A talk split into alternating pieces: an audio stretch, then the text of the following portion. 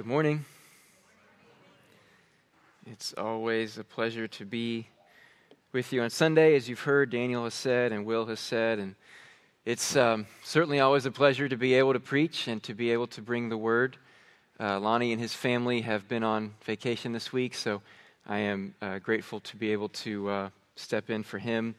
We will move away from Exodus uh, for this week, as Will um, insinuated, and we'll be back in Philippians. Philippians is our intermittent focus every once in a while when we're not on our normal, uh, normal course of events. Uh, so today I'll go ahead and tell you our, our scripture and our title of our sermon. We'll be in Philippians chapter 2, verses 5 through 11. And if you guys want to put the title slide up there, the, the title of the sermon today will be Citizens Shaped by the Cross. This text uh, is familiar for some of us. If you have been here for a little bit, you'll remember that this was the focus of our uh, preaching uh, in December of 2019 during Advent season of that year. We, uh, for those four weeks of December, we focused on these seven verses Philippians 2 5 through 11. Of course, uh, we took four weeks to go through it then at that point. Um, uh, now we're going to take this all in one shot. So, what I would like to do is go ahead and read the text now. Uh, normally, I would summarize where we've been, especially when we haven't been in Philippians for the last uh, three months. Um, but we have, a, we have a good amount of, of contextual work to do, and uh, we want to consider some of the special significance of this passage. And, and I want to do that having already read. So, if you would go ahead and stand and open your Bibles or find in your phones Philippians 2 5 through 11. We're going to start reading. We're going to back up and start in chapter 1, verse 27. And we will go through chapter 2, verse 11. This is the word of the Lord. Chapter 1, verse 27. Only let your manner of life be worthy of the gospel of Christ, so that whether I come and see you or am absent, I may hear of you that you are standing firm in one spirit, with one mind, striving side by side for the faith of the gospel, and not frightened in anything by your opponents. This is a clear sign to them of their destruction, but of your salvation, and that from God. For it has been granted to you that for the sake of Christ you should not only believe in him, but also suffer for his sake, engaged in the same conflict that you saw I had, and now hear that I still have so, if there is any encouragement in Christ, any comfort from love, any participation in the Spirit, any affection and sympathy, complete my joy by being of the same mind, having the same love, being in full accord and of one mind. Do nothing from selfish ambition or conceit, but in humility count others more significant than yourselves. Let each of you look not only to his own interests, but also to the interests of others. Have this mind among yourselves, which is yours in Christ Jesus, who, though he was in the form of God, did not count equality with God a thing to be grasped, but emptied himself by taking the form of a servant, being born in the likeness of men. And being found in human form, he humbled himself by becoming obedient to the point of death, even death on a cross. Therefore, God has highly exalted him and bestowed on him the name that is above every name, so that at the name of Jesus every knee should bow in heaven and on earth and under the earth, and every tongue confess that Jesus Christ is Lord to the glory of God the Father. Amen. What a text. You can be seated. Let's go ahead and pray. We always need help from the Lord to understand his word. We, we especially need help today. God, we thank you for gathering us. We thank you for the ways we've been able to, to point to you. Hopefully, God, we have we've pointed to you humbly and faithfully this morning through our songs and our prayers and our readings of Scripture and our attitudes now as we sit in these chairs and as I preach here. I pray that you would give us fresh eyes to see this text this morning and fresh ears to hear this text, which for some is, is quite common. Uh, but there is nothing common about this text.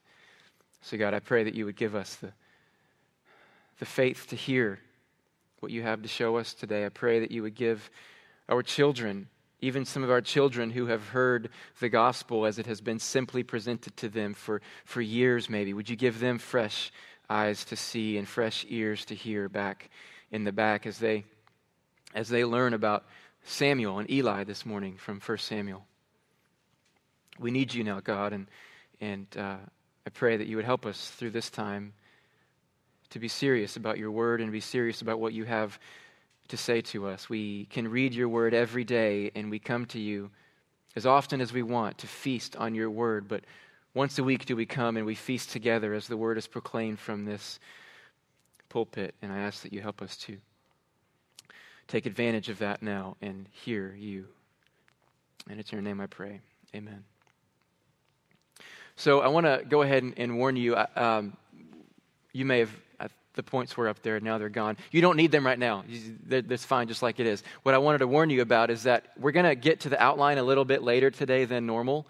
Um, and I, I, wanted to say that to say uh, the sermon doesn't start with point one. It started now. It started uh, six minutes ago. So, so don't kick back waiting for point one. We got a little bit more to do uh, before we get to the outline than normal. Uh, so I just want to say that to say go ahead and engage. Sermon begins now. We find ourselves, as I've alluded to, in a quite significant text today. Uh, many have considered Philippians 2 5 through 11 to be the singular most comprehensive unit of Christology in all the Bible, meaning the single most comprehensive place where we learn about the theology of Jesus is here. We get the relationship of the Father and the Son, the, the, the, the, eternal relations unto eternity past of the first and second persons of the Trinity are here. We also get detailed for us the, the mechanics of the incarnation.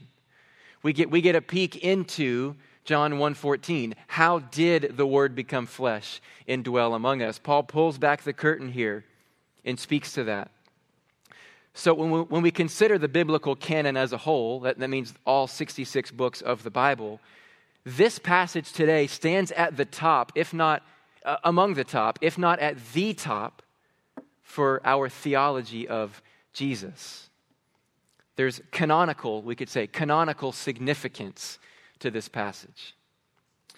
There's also in this passage a unique historical significance um, this, some, of the most, some of the most intense and dangerous theological controversies in the church, particularly in the first 400 years of the church, are related to this passage.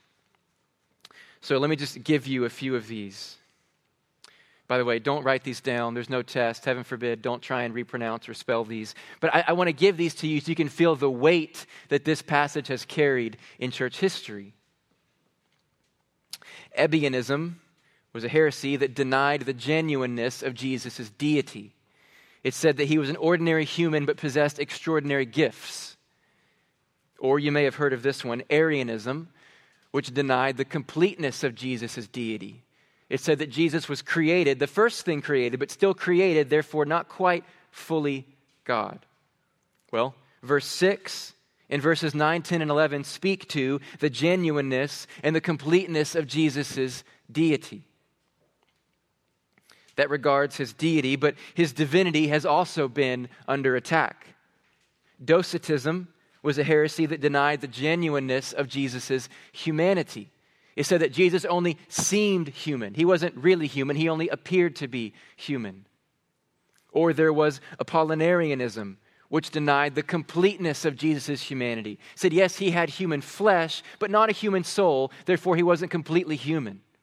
Well, verses 7 and 8 of our text speak to the completeness and the genuineness of Jesus' humanity. I want you to feel the, the historical significance that this passage has carried, speaking both to the completeness of his deity and the genuineness there, and the completeness and genuineness of his humanity. And given the significance of this text, both within the biblical canon and within history, you, you probably won't be surprised to hear that this text has been the, the, the subject of much, much debate. Uh, I, I, think I remember Lonnie making this claim about one or two texts in Romans, but I've heard the same claim made about this text that in the last 100 years, this text has had more commentary written on it than any other words in the entire New Testament. Philippians 2 5 through 11. If it's not the most, it's among the most commented on passage in the whole Bible. Uh, one commentator whose book on Philippians is 500 pages spends 100 pages of 500 20% on these seven verses. Much of the commentary that you find centers around the, the vocabulary and the grammar here and how that comes to bear on the theology. And on one level, understandably, right, we're, we're dealing with such significant issues here like the divinity and the humanity, the nature of Jesus. We should be grateful that people have labored to be precise over what this text means. Another point of debate here frequently is uh, surrounding the potential origins of this passage as an early Christian hymn. So, so you might sometimes hear this passage referred to as the Christ hymn. And, and there is a noticeable poetic structure. Uh, there is a noticeable symmetrical rhythm to these, uh, these verses. There are several rare words that Paul does not use frequently elsewhere. So that might suggest maybe he adopted these from an early Christian hymn into his letter to the Philippians, possibly. Uh, but, but the fact of the matter is, whether Paul wrote these words or whether he just borrowed them from a hymn to put in his letter, uh, the fact remains that he, he used them because they conveyed exactly what he, by the inspiration of the Holy Spirit, wanted to convey. So at the end of the day, whether this is the Christ hymn or whether it's just the words of Paul, uh, initially from Paul, it doesn't really affect the meaning of our passage. I, I mention that to say, uh, for your edification, to know you might hear this passage called the Christ hymn. So this passage has canonical, historical, theological significance. It's been a, a, a significant focal point in Christian scholarship. And, and this is much more of a peek kind of into the exegetical weeds than I would normally give on a, on a text. But I've done this for a reason, uh, for three reasons, actually. I've given you some of this background. One, because I, I just want you to recognize the unique significance of Philippians 2 5 through 11 all the Bible is breathed out by God and, and profitable for teaching, correcting, repro- reproof, rebuke, walking in righteousness. All of the Bible is breathed out by God and profitable for that. But we get such a substantial look here into the massively important foundations for our faith. Who is Jesus? At the very least, it's worth highlighting that. Given that significance, this is the point number two that I've given you this. I want to encourage you to put a mental bookmark here. Put a mental bookmark on this passage. When we, when we finished Romans, I, I made a, uh, a Romans recap that I taught to our students into my GC. And when I did that, I encouraged them in Romans to put a mental bookmark on chapter 3, verse 21. It's kind of the hinge in Paul's gospel presentation of Romans when he says, "But now the righteous, but, but now the, the righteousness of God has been manifested apart from the law." So said, put a mental bookmark there. Well, I want you to do the same with Philippians 2, 5 through 11. When you think of the Bible, or when you think of the New Testament, or at least when you think of Paul, put a mental bookmark on the significance of this passage. I'm not big on giving you my subjective opinion from the pulpit, but I'll make an exception here. This is a top three passage to memorize. If you're going to have some verses, some passages, like not just single verses, but some, some chunks of scripture at the ready, make this one of them Philippians 2 5 through 11. But the third reason that I've given you all this background, I think is the most important reason. We've highlighted the theological canonical and historical significance because this is not Paul's point.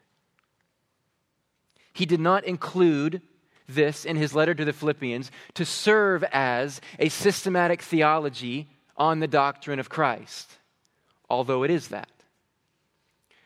Paul did not write this to serve as a preventative measure against the Christological heresies that would spring up over the next 400 years, although it did do that as well.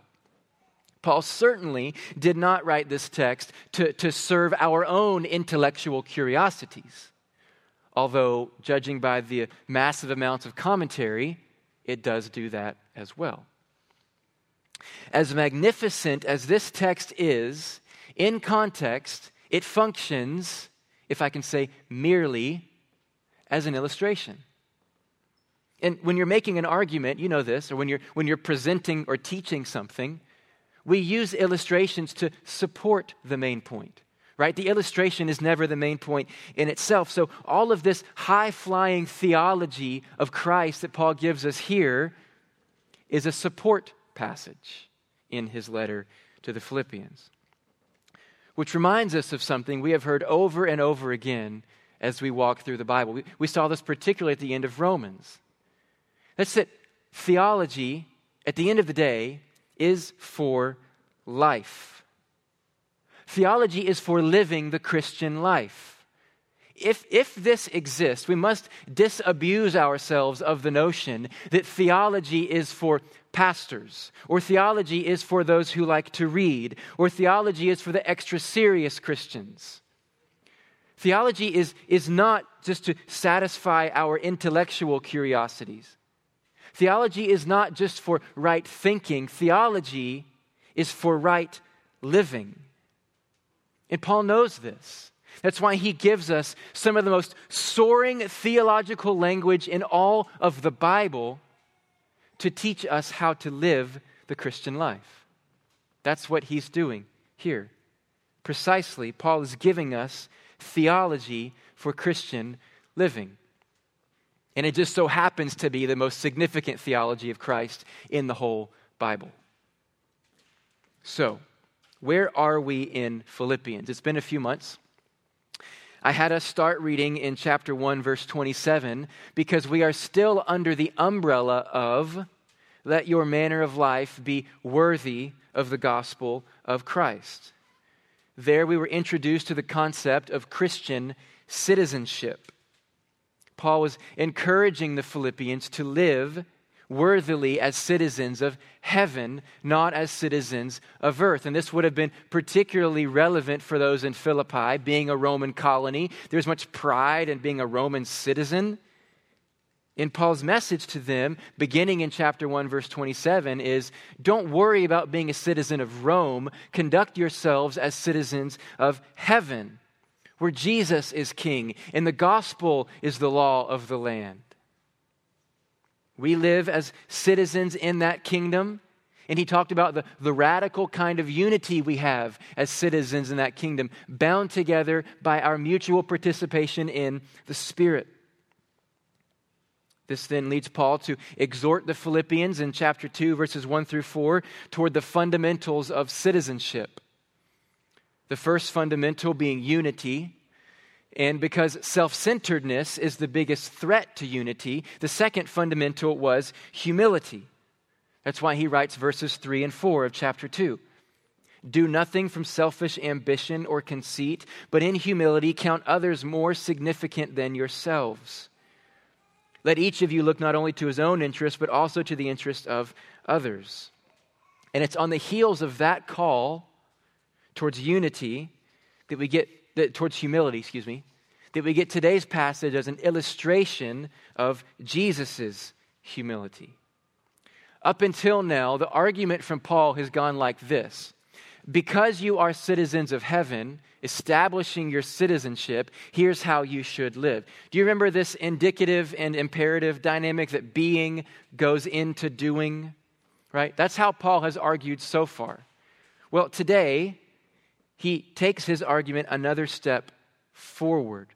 He says, Live with this radical, others oriented kind of humility as a citizen in the kingdom because that's what the king did. This is the function of verse 5. And we're uh, going to go ahead and get into the text. I promise we're going to get to the points in a minute. But I, I want to go to verse 5 because verse 5 is what springs us into verses 6 through 11. verse 5 points us to the illustration of Jesus as the ultimate example of humility. But let me, let me make a, a comment on the translation of verse 5. If you're in the ESV, which most of you probably are, um, the second half of verse 5 reads, Which is yours in Christ Jesus. Uh, you'll probably see a footnote there, and the footnote says you could also read that as, or, which was also in Christ Jesus. Now, the ESV is actually the Lone Ranger here. Uh, almost all other modern translations use what the ESV calls the alternate ending. Almost all other translations will say, which is also in Christ Jesus. And, and I have to dissent with the ESV here and go with what they call the alternate reading. I think grammatically and contextually, uh, what's in the footnote in your ESV fits better here. So we should read verse 5 as saying, Have this mind among yourselves, which is yours in, which, which is also in Christ Jesus. I wouldn't normally make that point, but because verse 5 is the spring that launches us into the rest of the text, I want to be precise for how Paul is doing that. He's still striking a blow to selfish ambition. He's still trying to strike a blow to the pride and, and, and vain glory of verses 3 and 4. And his angle of attack now is to present us with the example of Jesus. So, verse 5, the call in verse 5 is conform your mind to the mind of Christ. And as we'll see, the climactic expression of Jesus' humility, we'll see in verse 8, happens at the cross. So, if we are to have the mind of Jesus, we must be citizens shaped by the cross with all of its theological intrigue, historical, canonical significance, the point of this passage is a call, a very ethical call, to be citizens of heaven shaped by the cross. To make this call, and I'll give you the outline of the sermon.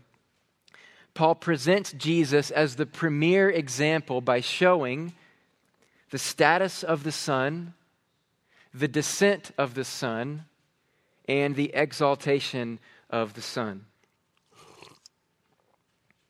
Paul's showing us Jesus' example by pointing to the status of the Son, the descent of the Son, and the exaltation of the Son. Let's begin. He, in point one, he begins his illustration with the status of the Son. Specifically, Paul is getting at the pre incarnate status of the Son. Verse 6 says, Who, referring back to Jesus, though he was in the form of God, did not count equality with God a thing to be grasped. In his pre incarnate, meaning before he came to earth, in his before he came to earth existence, the Son, Jesus, was in the form of God. Paul is establishing the divinity of Jesus from eternity past. The form of God does not mean that Jesus was in the external shape of God or that he was in the physical form of God. Rather, that he possessed those, those qualities and characteristics that are essential to being God. Now, this is one of the words. There's about five words in this passage that are hotly debated. This is the first one. So, some other scripture is helpful for us here. John 1 1.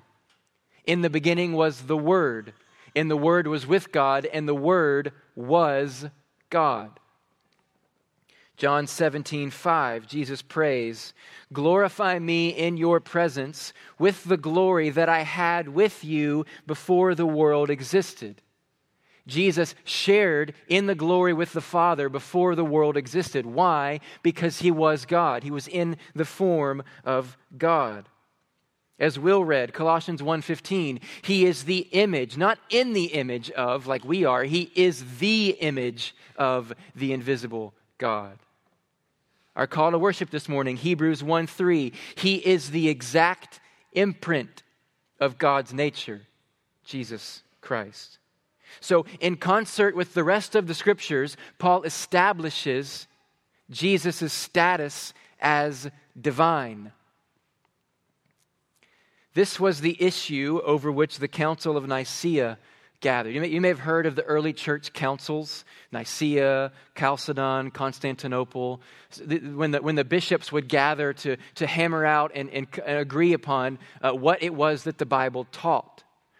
In 325 AD, they gathered at Nicaea in response to Arius. This was one of the, the controversies I mentioned earlier. Arianism taught, uh, Arius taught that Jesus was created by the Father. Therefore, he was not fully equal with God. And the conclusion of Nicaea is this this is the Nicene Creed Jesus is God of God, light of light, very God of very God, begotten, not made, being of one substance with the Father. That was the conclusion of Nicaea. Put to bed Arius. Not for good, he hung around for a while, but theologically put it to bed by establishing the status of the Son as in the form of God. Paul is standing in line with the rest of the Bible. He is affirming what Nicaea affirmed Jesus is totally and completely God. He is the second person of the Trinity. He is very God of very God, of the same substance and essence as the Father and the Spirit. And to put it in terms we've heard recently, Jesus is I am. Jesus is Yahweh.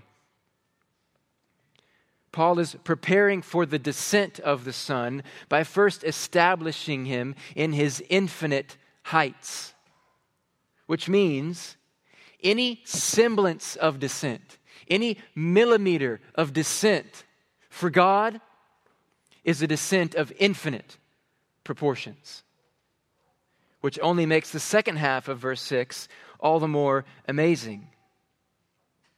Though he was in the form of God, he did not count equality with God something to be grasped, a thing to be grasped. By the way, this is word number two that's been subject of debate, probably the most significant one in the whole passage. Jesus did not consider being equal with God, so this is the idea, something to hold on to for personal advantage. He has every right in the universe, though, to hold on to his being God as something to be grasped. He is God, after all. He's not taking something that isn't his, he is God. But the text says that he did not consider this something to hold on to, not something to hold on to for his own personal gain. Paul is beginning to show us the mind of Christ. He did not consider equality with God something to be grasped because he looked not to his own interests, but to the interest of others. He did not consider equality with God something to be grasped because he considered others more significant than himself. Paul is demonstrating the contrast between the mind of Christ and the mind of the flesh. Or more personally, he's demonstrating the contrast between the mind of Christ and my mind. Because in the flesh, my mind, our minds are set, are bent towards ambition and pride and self preservation. But the mind of our King is not so. He is about self sacrifice, not self preservation. He is not self focused, he is others focused. He is not prideful, he is humble.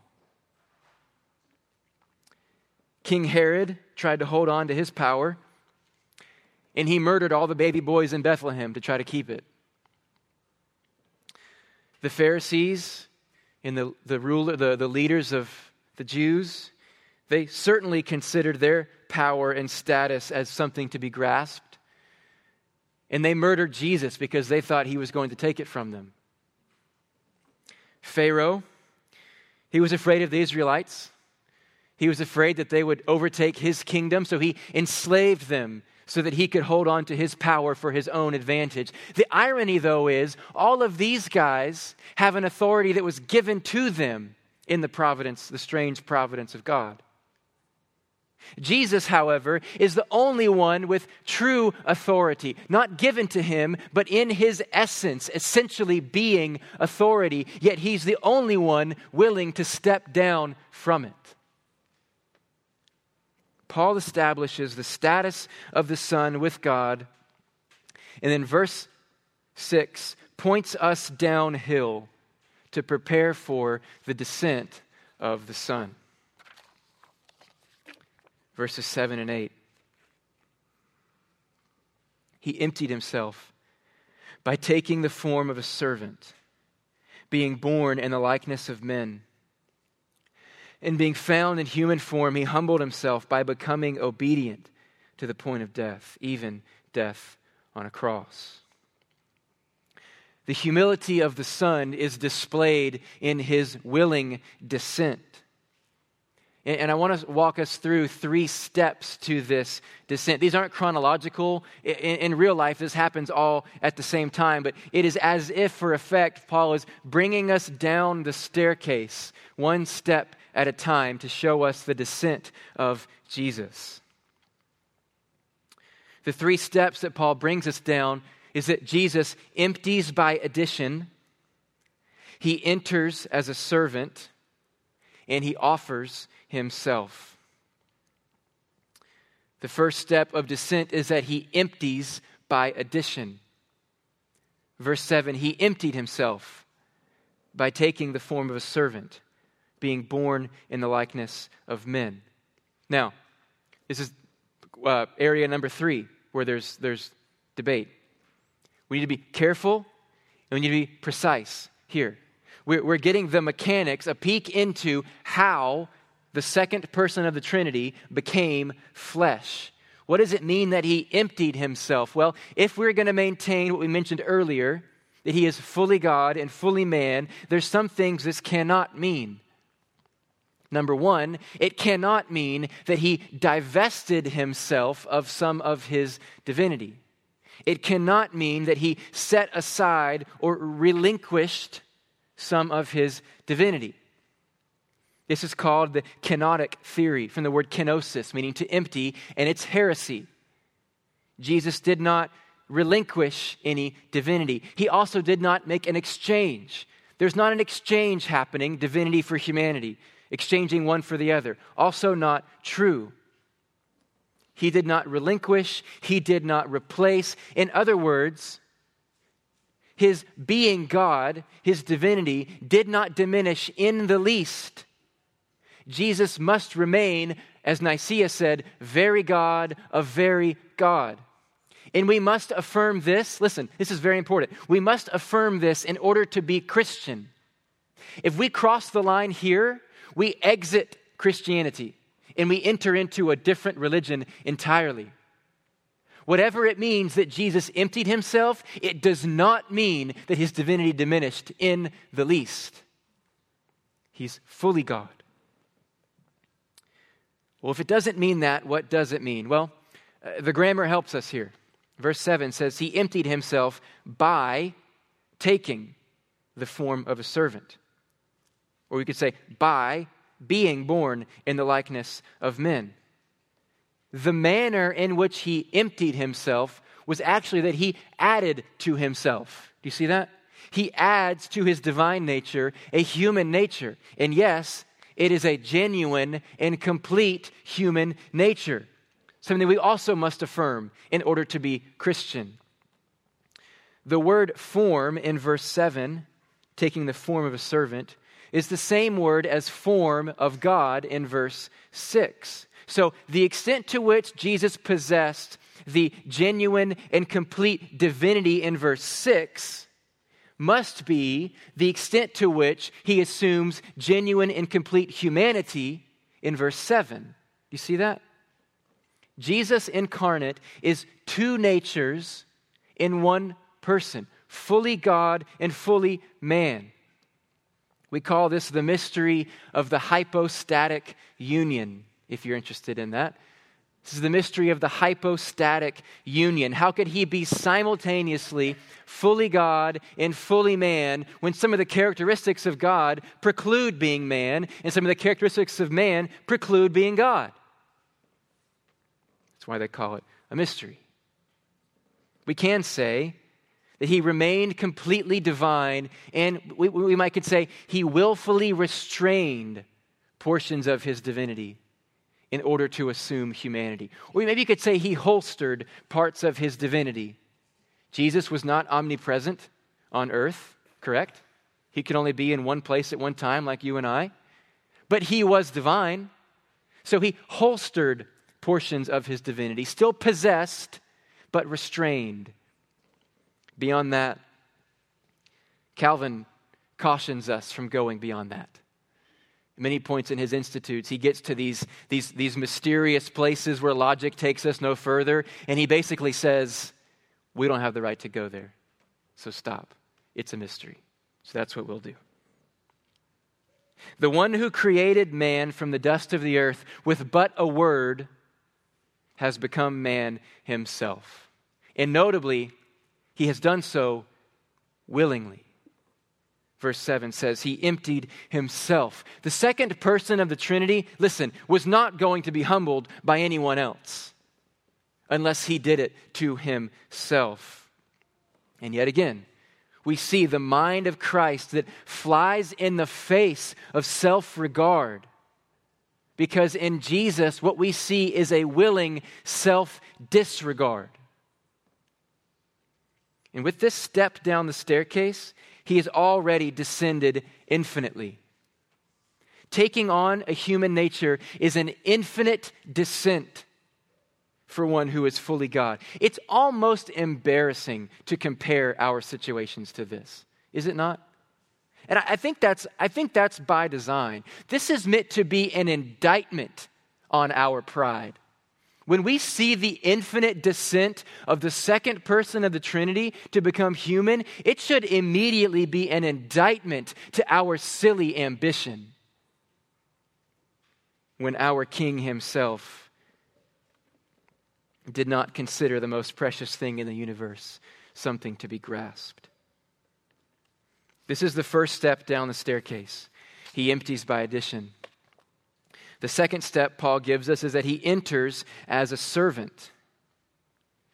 Surely, if God is going to take on human, if God is going to take on human flesh, at least he will do so as a king or a lord or a prince or a captain, right? nothing on earth compares to where he was. But if he's going to take on flesh, at least he's going to take on the best and highest that this world has to offer, no?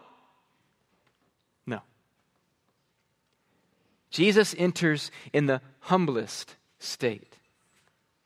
His descent takes him from the highest place in the universe, the highest status in all of existence, to the very lowest status on earth. He took the form of a servant. This is the one thing, this is one of the things that the disciples had a really hard time understanding. Remember when Jesus and John sent mommy to ask Jesus if they could have the best places in his kingdom? And Jesus responds, He says, I'm not even here seeking the best place in this kingdom. The Son of Man came not to be served, but to serve and give his life as a ransom for many. And he demonstrates this so clearly at the Last Supper, does he not? When he washes the disciples' feet Jesus sets the standard. The mind of Christ is that of a servant. And he says there in the upper room, a servant is not greater than his master, nor is a messenger greater than the one who sent him. He's saying, if our master is a servant, then we must go and do likewise. Jesus enters as a servant. But the third step of this descent reaches the crushing climax. I prayed earlier that God would give us eyes to see and ears to hear, mainly hear.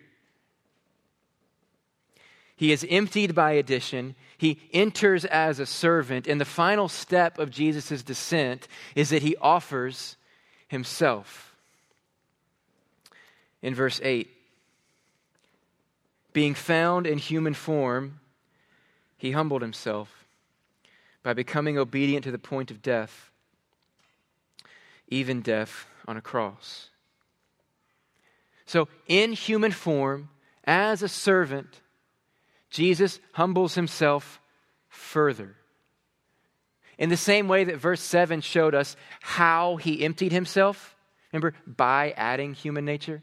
Verse 8 shows us how he humbled himself by becoming obedient to the point of death.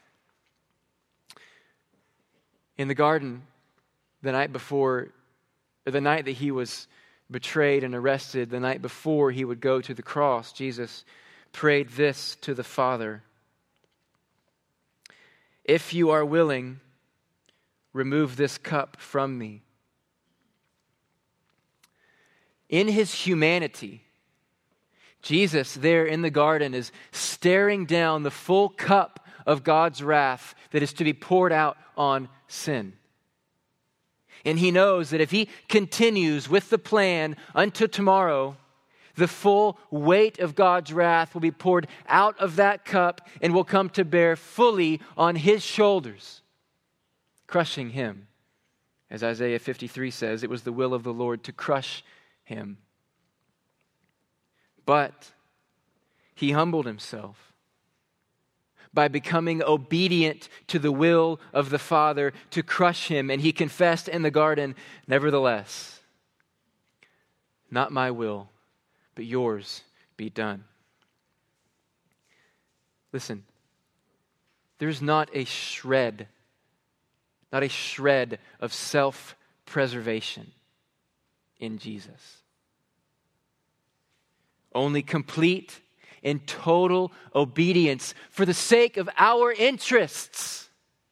Do you see how he is fulfilling verse 3 and 4? He considered our being redeemed from the clutches of sin and death to be more significant than the preservation of his own life.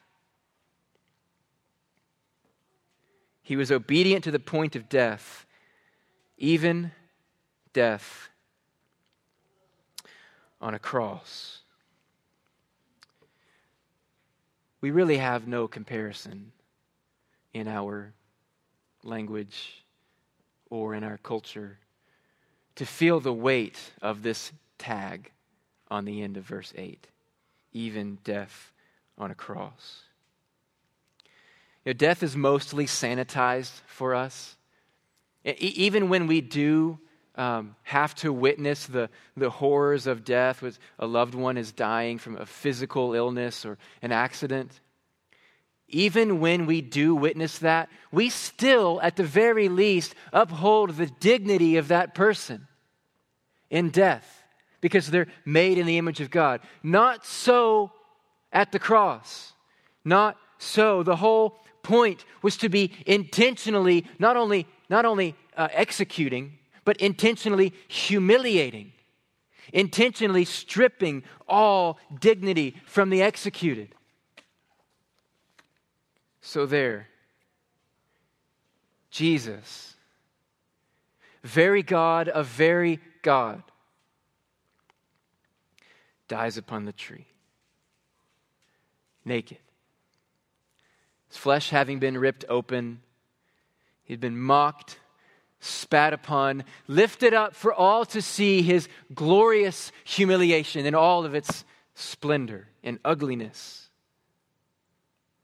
Yet, what was unseen, the worst punishment of all.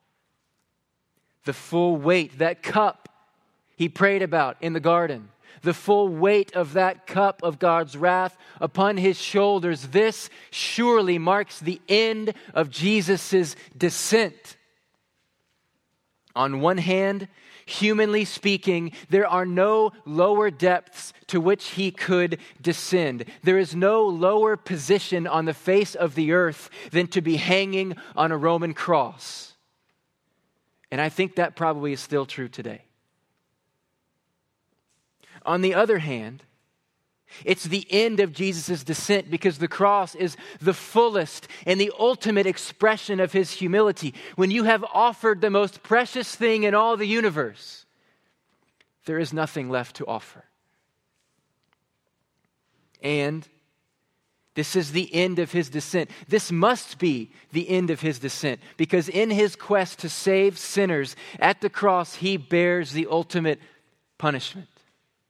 And when you have borne the ultimate punishment, as Hebrews tells us, there is no more punishment left to bear. There is no more atoning work left to be done.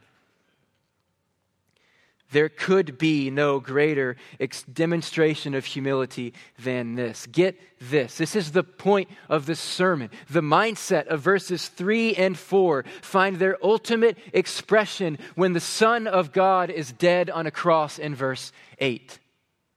That's what Philippians 2 5 through 11 is about.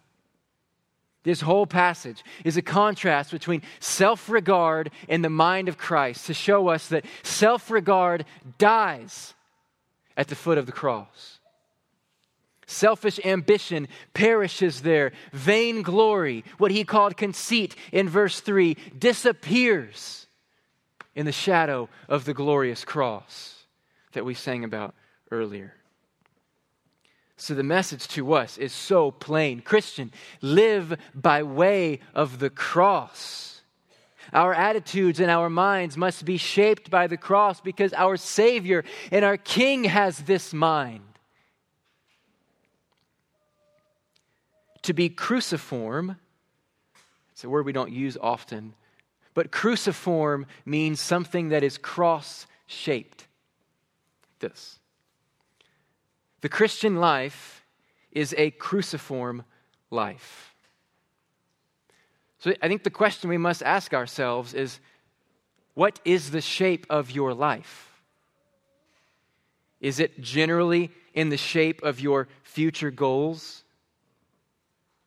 Is the shape of your life the shape of your career?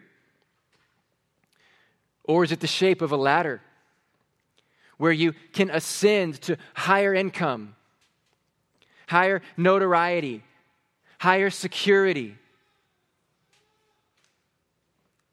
While you're climbing up the ladder,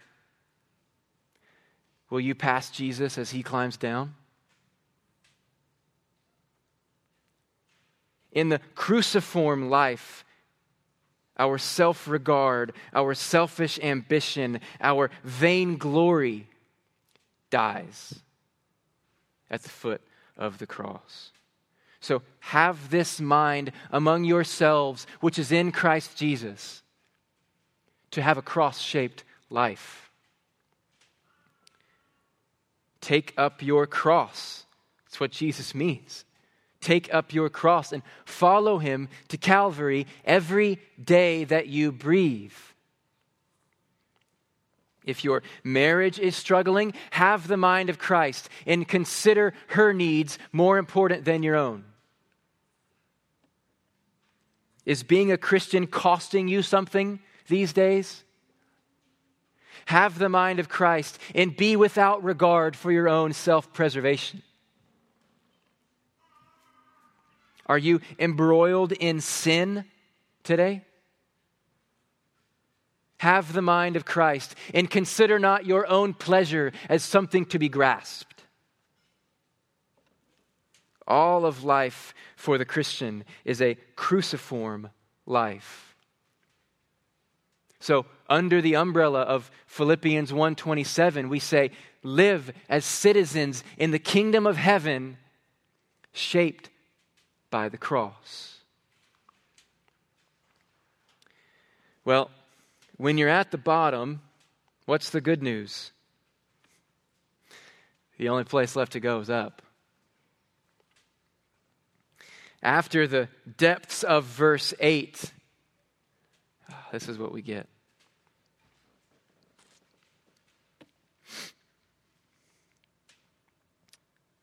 Therefore, therefore, God has highly exalted him and bestowed on him the name that is above every name, so that at the name of Jesus every knee should bow in heaven and on earth and under the earth, and every tongue confess that Jesus Christ is Lord to the glory of God the Father. After his descent, there is only one place to go for this Jesus. He returns to his rightful place. He is super exalted, highly exalted. I like super exalted even better.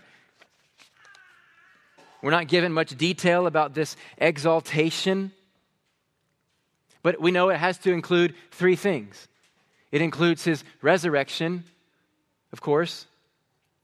Verse 8 is not the end of the story. It is the climax of Paul's point here, but it's not the end of the story. He willingly went to the cross to die on our behalf, but in the power of the Spirit on the third day, the Father raised him and secured his victory over sin and death. He was exalted via resurrection. Then, after 40 days, he was exalted via the ascension. Jesus returned to the Father, where he had been from eternity past. But now, get this, don't know if you ever thought about this before. He returned to the Father in human form, in the likeness of men, in the flesh. When Jesus took on flesh, he never takes it off again. He is now with the Father at his right hand in the flesh, with the scars that he showed Thomas. Maybe the fish he ate is still in his belly, seated with the Father in this final part of his exaltation we call the session of Christ. S E S S I O N, the session of Christ. That the Son is seated at the right hand of the Father, where he occupies the highest authority in the universe. He sat down when he completed his work. There he is exalted and given that place. He's not given a higher status than he had before. After all, you cannot improve on the very form of God and equality with God. Can't get higher than that. So he does not get a higher status, but he is given, as verse 9 says, the name that is above every name. I think it was Kent Hughes that said this this exaltation means the superiority of the Son is now more fully evident to the creation over which he rules. He's no more higher exalted than he was before. He was God. If you can improve upon God, then it wasn't God to begin with. He is no more higher exalted than he was before, but his renown and his fame and what he has done is now more fully evident over the creation that he reigns. Every knee will bow to him. Every knee will bow. Those on earth, all human beings will bow. Those in heaven, all angelic beings will bow. Those in hell, all demonic beings and those in hell will bow to him. Friends, this is where history is going. You see a should there in verse 10. At the name of Jesus, every knee should bow. That doesn't mean ought, it means will. This is a promise. Every knee will bow.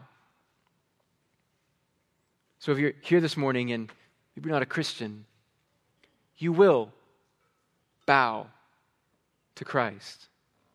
So let, let, let, me implore you, or let this service implore you to be reconciled to Him while there is time. God has been gracious to you to have this, this, this message of the gospel and what Christ has done for you presented before you today. So take hold of it. Bow your knee now because it will not be pleasant to bow it later. Do not spurn the grace of God, but take hold of what is offered to you freely. Every knee will bow and every tongue will confess that Jesus Christ is Lord to the glory of God the Father. This is a paraphrase of Isaiah chapter 45, verse 23. There it says, By myself I have sworn, from my mouth has gone out in righteousness a word that shall not return. And this is the word that shall not return. This is the paraphrase Paul picks up in verse 10 and 11. To me, every knee shall bow, every tongue shall swear allegiance. Notice what's happening here. Isaiah says, God says, every knee will bow to me and every tongue will swear allegiance. Paul says, every knee will bow and every tongue will confess to Jesus. What we're seeing here is that Jesus is the vehicle by which every knee will bow and every tongue will swear allegiance to God. What we're seeing here is the glory of God manifested in the exaltation of the Son. This, friends, is most fundamentally, unequivocally, objectively the point of the Bible. This is it. This is what history is about. If I can go bigger than that, this is what all of existence exists for.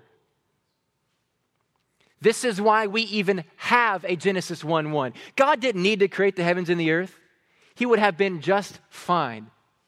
The reason we ever got a Genesis 1 1 and following is so that He might put on display the greatness of His glory as manifested through the Son. Philippians 2 9, 10, and 11 gives us the point of existence. Why did God create the world? So that he might be glorified through the Son. Paul has just exploded, I think is what happens. He gets off track here, I think. He, he's been giving us an illustration. We can't do this.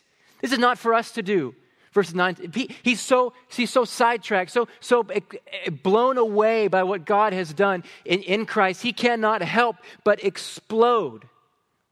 He has gone from the lowest depths in the history of existence in verse 8 with very god of very god dead on a tree. He's gone from that to the greatest and highest and most excellent peak in all of the universe, the glory of God manifested through the exaltation of his Son. This is just, this is just great. It does not get better. So, how do we end? I just mentioned that it seems like Paul's gotten off track. Well, on one level, like I said, this is not part of the story for us to emulate. That's not the point of verses 9, 10, and 11. I don't think Paul includes this either as a, as a sort of a, um, an illustration of the, the promise we're given that, you know, reward comes after the, the, the humility. There is reward, there is inheritance for us in Christ, of course, but I don't think that's the message here. Jesus was exalted because he was God. We need to be further humbled until the day we die. Right? So, this is not that kind of illustration. This is why I think Paul ends this way. First of all, two reasons. If Paul were to end this grand illustration and he were to stop at the death of Christ, he would not be offering the assurance that to have the mind of Christ is anything different than following the example of any number of good dead guys. Following Jesus is not like following other good men from the or women from the past. If Christ is raised and exalted and returned to his rightful place at the right hand of the Father, then that's the assurance we need to say that we can have this mind of Christ and it not be in vain. To have the mind of some other great guy from the past doesn't do anything for us unto eternity. But to have the mind of Christ is not to have a mind in vain. To have the mind of Christ is to be of the very same mind as the one who rules the universe. I think that's the first reason he ends that way. The second reason is this this assures us that we are free to live lives not of selfish ambition or vainglory, because those things are not even worth seeking compared to the incomparable riches found in this one who is super exalted. The praise of men the ladder climbing, the ambition to greater status or notoriety or comfort. These are small little pleasures. This is what C.S. Lewis talked about the playing in the mud pies. These are little trinkets. when we have something greater ahead of us, that we get to be with the one who has the name above all names. We get to be with the one who demonstrated his great love for us by humbling himself to become obedient to the point of death, even death on a cross. So, when we see our King in this glorious humiliation climaxed at the cross, we too are driven to live as citizens in this kingdom, cruciform, shaped by the cross. Let's pray.